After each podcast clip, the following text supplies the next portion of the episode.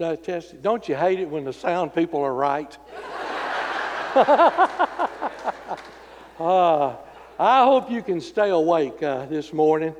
Boy, after that music there, that, that'll tire you out just to hear all that.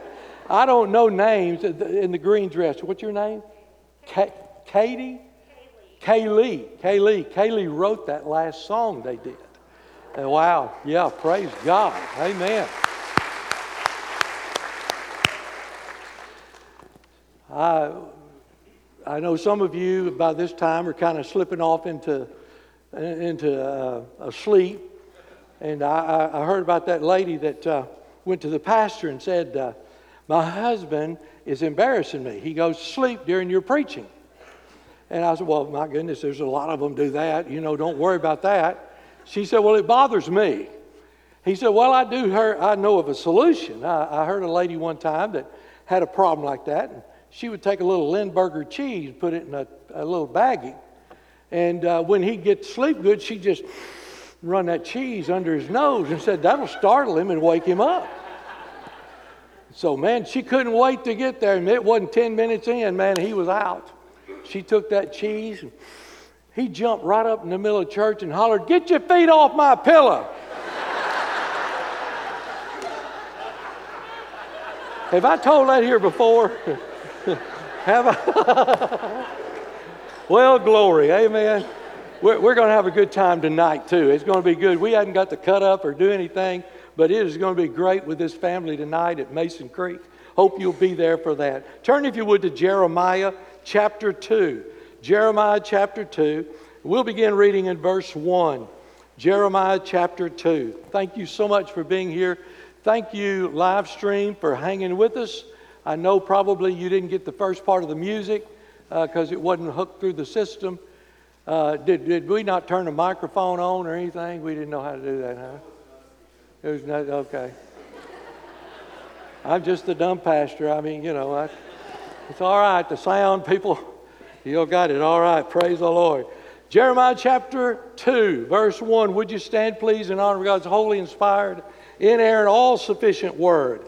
Moreover, the word of the Lord came to me, saying, Go and cry in the ears of Jerusalem saying, Thus saith the Lord, I remember thee, the kindness of thy youth, the love of thine espousals, when thou wentest after me in the wilderness, in a land that was not sown. Israel was holiness unto the Lord, and the firstfruits of his increase. All that devour him shall offend, evil shall come upon them, saith the Lord. Hear ye the word of the Lord, O house of Jacob, and all the families of the house of Jacob of Israel. Thus saith the Lord, What iniquity have your fathers found in me, that they are gone far from me, and have walked after vanity, and are become vain? Father, thank you this morning. How blessed we've been. Lord, thank you for the sweet spirit that's in this place. And I pray today, God, that your Holy Spirit would have control of every thought, every word that's said that it would honor and glorify you. Lord, we're asking you to save souls, save sinners who are on their way to hell. God, may today be their day of salvation. God, I ask you, Lord Jesus, as this message that you've laid on my heart, I pray that God, it would come forth with love and, Lord, with, with a boldness, uh, God, to call us back where we need to be. Have your way and your will in every life in this place in Jesus' name. Amen. Thank you. You may be seated. Thank you so much for standing up. Jeremiah had an interesting beginning. In chapter 1, verse 5, God said, Before I formed thee in the belly, I knew thee, and before thou camest forth out of the womb, I sanctified thee, and I ordained thee a prophet unto the nations. Aren't you glad that you matter in the womb? Boy, that ain't much. Aren't you glad that you matter in the womb? Amen. We just got Roe versus Wade overturned. Aren't you glad you matter in the womb? We're, we may not be known by this world, but we're known by God. And Jeremiah didn't become uh, important or started mattering when he was 18 or when he turned 13 or when he was on a sonogram or when he was born in the in the uh, hospital, He mattered at conception. That's where life begins at conception. You, you, God said, I formed you, I made you, I gave you personality, I gave you purpose in the womb. When folk are living without purpose, uh, they're, they're, they become depressed, they become distracted, and uh, no longer can they operate the way God wants us to operate. I love this little GPS thing. I, I plug it in all the time because it does tell me when I'm speeding too, uh, if I turn the volume on. Uh, but uh, uh, I didn't used to trust them because they would dump you out in a place when those things first came out that you had no idea where you were. You were just roaming, following the directions. But I learned something about the GPS. You can't get the directions until you plug in the destination.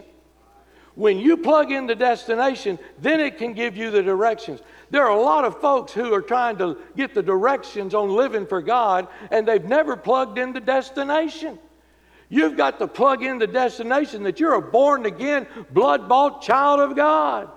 And that the gospel, the death, the burial, and the resurrection is the coherence that brings us together as a family together. God said, This is what I want you to do, Jeremiah. Jeremiah said, I'm not able to do this. God reminded him he was able to do it. You see, when God gets a hold of you and the Holy Ghost gets in you, He consumes you, He cons- uh, compels you. Aren't you glad when God calls you, He enables you? He doesn't call the equipped, He equips the called. If God's called you to do something, some of you this morning, already people said, Well, there's nothing I can be able to do at Mission Week. Well, one thing, I mean, good grief. One thing is sitting in air conditioning. Let's go step one. Number two, we're going to deliver uh, meals to all the homeless people all over Longview all week long, all over East Texas. And somebody's got to make those bags and make those sandwiches, and put those chips in there, and, and handle all that. Could you not? I'm telling you, if God will give you a purpose, you, you'll be happy in Him. If you'll seek the will of God.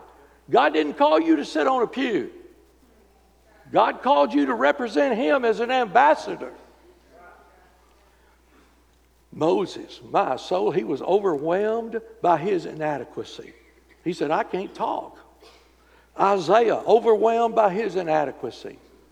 Gideon, overwhelmed by his inadequacy. Jeremiah is overwhelmed by his inadequacy. But they got it done because they were connected to the great I am. Listen, when you need healing, I am there. When you need power, I am is there. When you need strength, I am is there. When you need direction, I am is there. God is telling him, Don't be afraid, Jeremiah. Yeah, you're going to be mocked, you're going to be locked up. Uh, some people don't want to hear the truth. I remember when I first started pastoring, there, I, I had this crazy feeling. I'd been with preachers that, well, anyway, it, it, you know, there was a lot of compromise going on back in the 70s and 80s. And I just thought, Lord, if I ever get to pastor a church, I'm going to tell the truth. That's what people want to hear. First Sunday, we had 17 that wanted to hear it. Four of them was my family. Second Sunday, we had 14 wanted to hear it, and four of them was my family. The third Sunday was Memorial Day weekend. We had nine, and four of them was my family. And my family would have liked to have gone somewhere, I just wouldn't let them. I'm telling you, I found out real quick, people want to hear the truth as long as it don't pertain to them. I mean, I can get up and ramp and rope over certain sins and people just hoop and holler and all that. But boy, you start talking about gossiping, you start talking about holding your tie, and you start, man, people get nervous. They get nervous. And God is telling Jeremiah, listen, just tell the truth. God's going to be with you. I'm going to be with you. And he was known as a weeping prophet. He was a, an emotional person. He, he wept over God's people. He was concerned about their destiny. I wonder today, where are the people that have burdens anymore? I mean, when's the last time you we saw somebody just burdened? I mean, burdened. They couldn't talk, they couldn't pray, they couldn't sing. They were just burdened. We just kind of flippantly say, Well, we'll pray for you, and then move on. Jeremiah was a prophet that wept, he cared, he, he was uh, worried about their burdens. Now, we're in a different era now. Uh, Jeremiah was speaking the word of the Lord. This was a prophetic era.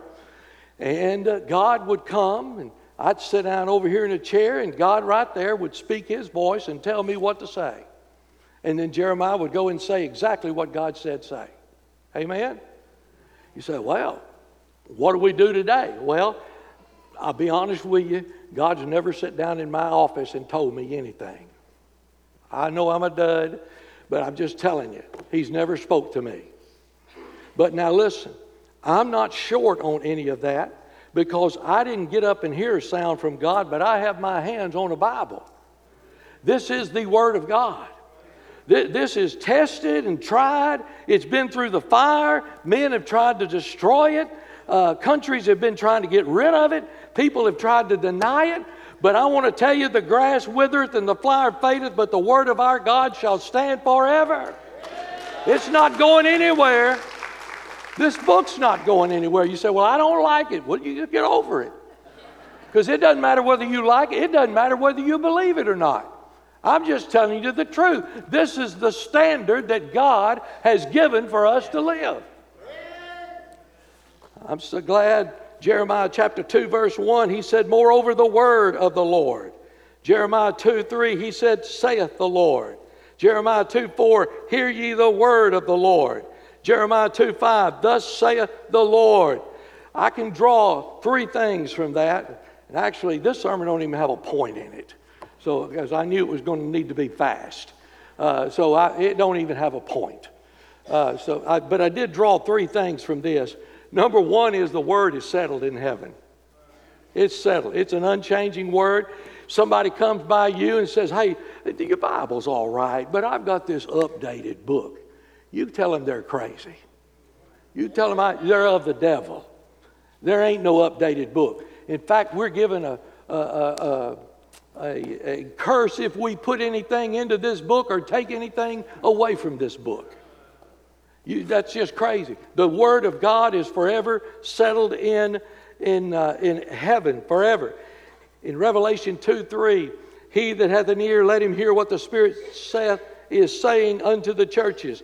In every one of those cases, it was written to an individual church, but it's for the all of the churches. This book is for us to be studying and to, to be just enjoying the fellowship of this book. The Word of God is settled in heaven forever, but it's also settled, it's authoritative. It is the authority. Jesus Christ met the devil in the wilderness and he unsheathed the sword, which was the Word. You know how he defeated Satan? He didn't say, I bind you. He didn't say, You can't come in here. He said, It is written. It is written. Folks, if we'll quit trying to convince the devil of all this stuff and just go back and get in the book and start saying, Devil, it is written. Oh, I don't know where you're really saved. Oh, yeah, devil, it is written. Whosoever shall call upon the name of the Lord shall be saved. Don't come here with me that. No, it is written. It is authoritative. And then, thirdly, the Word of God being authoritative and being settled in heaven. Now, listen to me, don't miss this. It's written to be obeyed. God didn't write this book just so he could have something to do. God wrote this book so that we could study it and obey it. It is our guide to life. He said, I remember thee in verse 2. Go and cry in the ears of Jerusalem, saying, Thus saith the Lord, I remember thee. I remember thee. You know, there was a lady in uh, that came to the temple, and she was upset because she was barren. She was married to a man, and his other wife was able to have children, but this one, Hannah, couldn't have any children. She was barren. And she prayed, Oh God, remember me. Remember me, God. If you'll remember me, I'll turn around and give this child back to you. And that's exactly what happened. The Bible said God remembered her. She had a child. She brought the child back to the temple and she said, God, this is that child that I'm giving back to you. Samuel became one of the greatest prophets in the Old Testament time because God remembered her and she remembered God. I remember thee. But listen to me. Here's the sad point about this message everything he says from I remember thee, everything from now on is in the past tense. Hmm. It's in the past tense. I remember thee. I remember, uh, look at, I remember thee, the kindness of your youth. I remember when your families were together and husbands and wives. I remember when you went after me in the wilderness in a land that was not sown. I remember when we had fellowship together. I remember when this was the way it is, but it wasn't that way anymore. They were in the past. The question I got for you this morning is your relationship to God a memory? Is God looking at you and saying, Oh, yeah, I remember you? Mm hmm. Yeah. Now, these folk hadn't been out very long. I mean, you know, Abraham, it's not long before Abraham was there and they saw what God did with him. And then they saw what God did with Moses, how he led the entire Israeli nation out of bondage from Egypt. And then they saw Moses up on Mount Sinai. They saw the manna. They saw the water. They saw the quail. They, they, and then God blessed and blessed and blessed. And they hadn't been very long from a time when they didn't have a human king because they followed the King of Kings. But Israel kept saying, We want a king. God said, No, you don't need a king. Yeah, we want a king. We want to be like all the other nations in the world. We want a king. Finally, God gave them one. You want to read some bad history, just start from right there and go down. God's way is always best. Now, when it comes to a relationship, He said, All we've had is in the past. How about your relationship? Is it a memory? You remember the day you got saved? Just think for a moment. Now, I, I know I'm, I get a head start on y'all because God deals with me and I get to I get to do this before I pour it on y'all. But I remember the day I got saved. Eight years old, in a revival meeting in First Baptist Church, Corrigan. I remember the excitement, the fulfillment. It was just, man, even as an eight year old, it was, it was something you couldn't contain.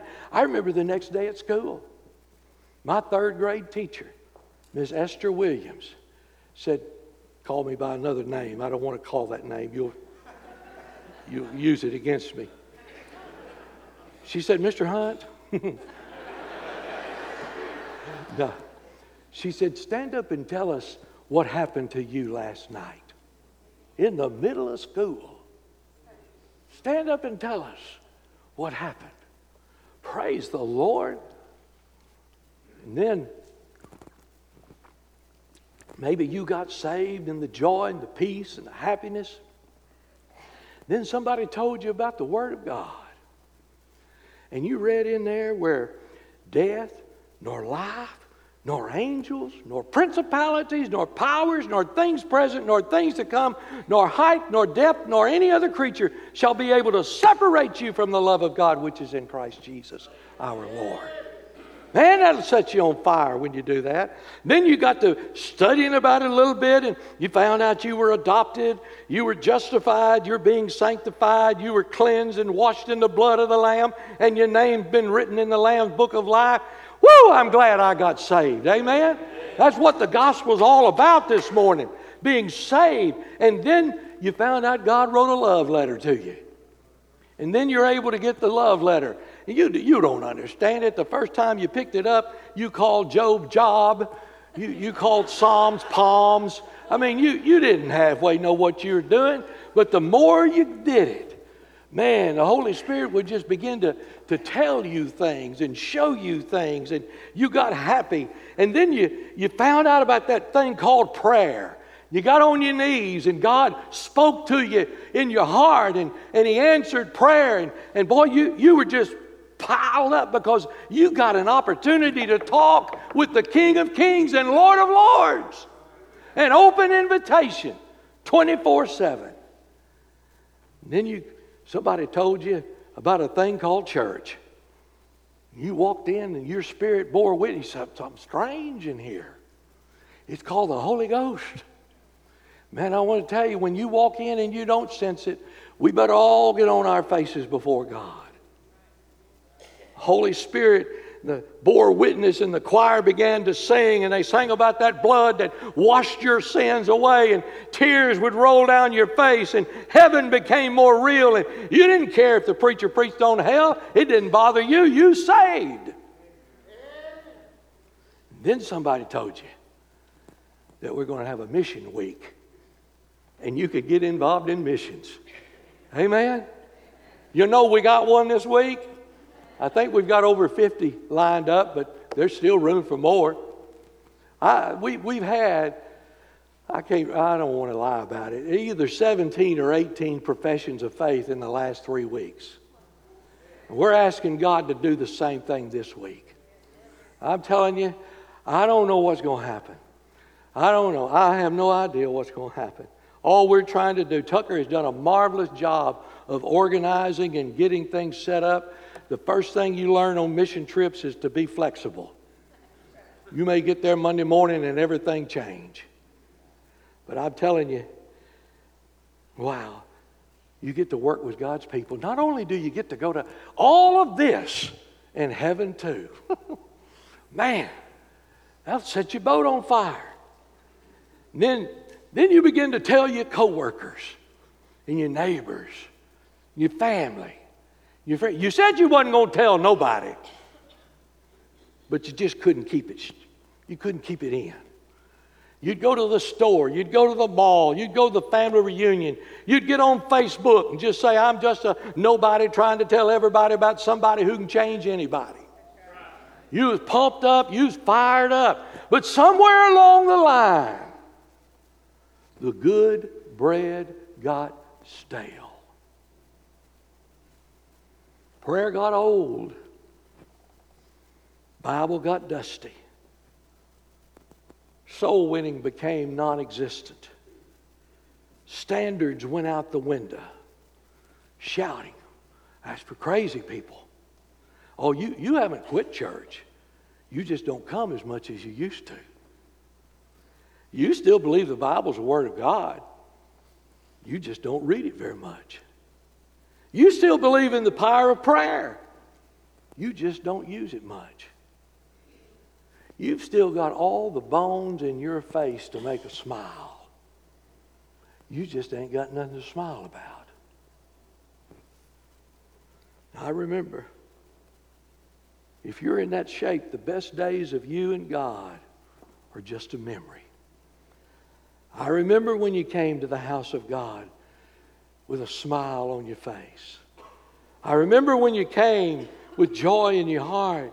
I remember when you wouldn't dare miss a service, and when you went out of town, you left your tithe, and now you're in town and you still don't tithe. I remember thee. Choir would sing, tears rolled down your face. Testimony time came. Boy, I remember in the days before we'd have a testimony service, and man, the people stand up and they'd apologize. I'm sorry, I just can't hold it. God's been so good. The last few testimony services we had didn't last five minutes. God says, I remember all of that. But that's memories. That's memories. What in the world happened? What causes people of God, what causes people who love God dearly and walk with Him to turn their backs on Him? What causes people who were holy and following the Lord to go their own way into a life of worthless behavior? I'm going to give you the nutshell. And then you're going to be mad because I could have gave you this one sentence and we could all gone home and had lunch. In a nutshell, you can say they became confused about what was valuable and what was worthless. They became confused. That which was important to the Lord was considered really irrelevant, maybe even irritating. Priorities and values became totally distorted.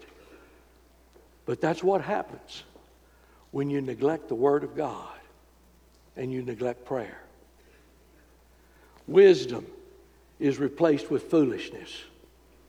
You see any of that going around today? Common sense is replaced with nonsense and stupidity and confusion.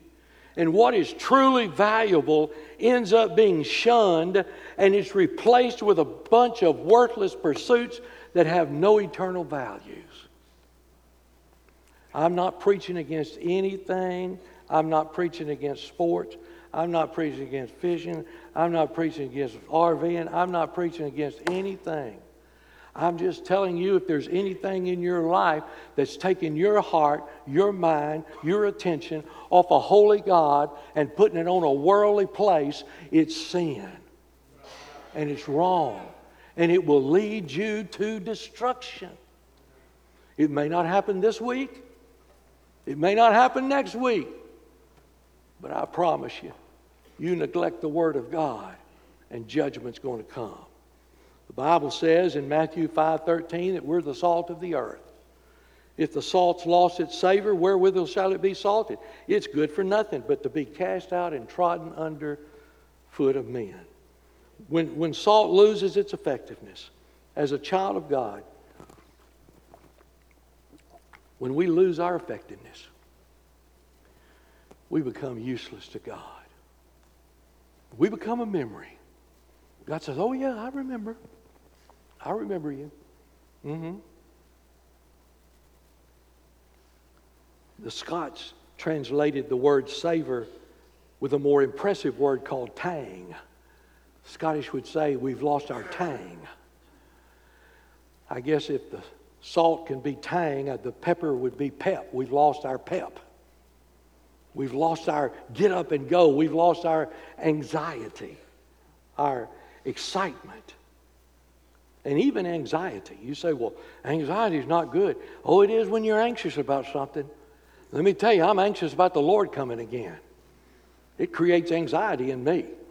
I can hardly stand it. I'll stand out there on the doorstep looking for a bus. I'm ready to go. Great tragedy is when Christians don't care about their testimony. How's your relationship with God? How is it this morning? There's a story, true story, in the time of Cyrus the Great, great emperor. He had a guy that lived on the outskirts of town. He was kind of like an Osama bin Laden. I mean, he devastated things. He was a rebel. Nobody could catch him. He would run and hide and be held up all over. And finally, Cyrus the Great said, I'm tired of this. Get the whole army, everybody. We're going to get that guy. And we're going to bring him back here and we're going to sentence him to death and we're going to kill him and his family right here. And that's what they did. They went out, they captured him, brought him into the judgment hall there.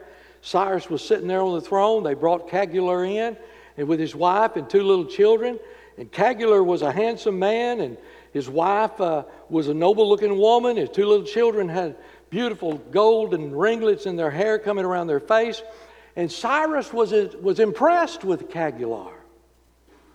Cyrus asked him a question. He said, If I were to pardon you and not put you to death, what would you do? He said, If you were to pardon me, I would serve you the rest of my life. And then he looked down at those two little children and he said, If I were to spare the lives of your children, what would you do? He said, If you were to spare the lives of my children, I'd go back and your enemies would become my enemies.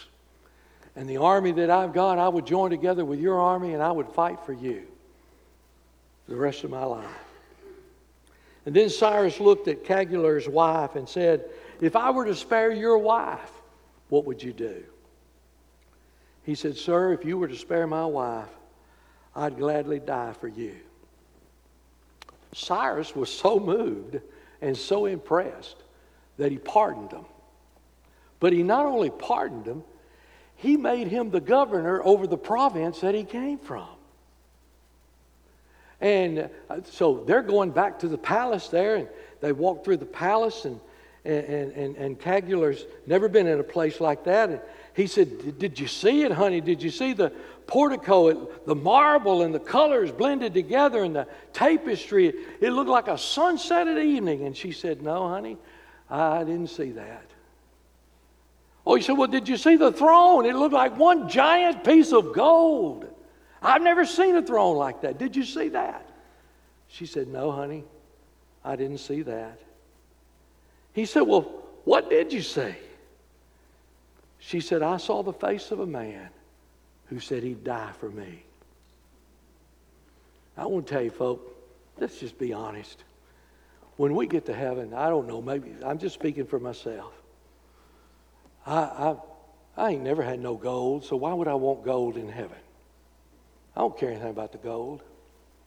I don't care anything about the jasper, the walls, and the, and the rubies, and, and the pearls, and the gates. And I, I, I, I want to look into the face of the one who died for me.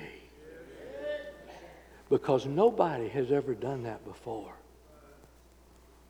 I dare say no one's died for anybody in this room save Jesus. And I'm telling you, when that trumpet sounds, you'll never be able to witness to anybody else. It's over. When that trumpet sounds, you'll never be able to pray for anybody else. It's over. You say, Preacher, what are you telling me? I'm telling you that the Word of God says salvation is today. Be saved today. And I know I'm speaking to a lot of other folks that are Christians, and this message is really geared to you more than anything else. But I can't help but wondering oh, my soul, you need to pray. Pray for your staff and pray for your church. And I, I, I, hmm. I can't help but wondering what would happen if 50 people in this place totally surrendered to God. Say, I'm going to live for God. I just wonder what next Sunday would be like. Father, we're grateful that you give us another opportunity to be saved. I pray today, Lord, for everyone in this place that needs to make a decision for you. Lord, today, today, would you let it be their day of salvation? I pray today, Lord, for members of this church that we have loved, cared for, prayed for, laughed with, wept with. Oh God, bring us back together. Bring us together where the gospel is the most important thing in our hearts and our lives. May we love one another as you have loved us. Lord, I pray for those this morning that are here that are looking for a church home. God, would today be the day? If that's your will, God, let, let them move today. Lord, don't let them wander around.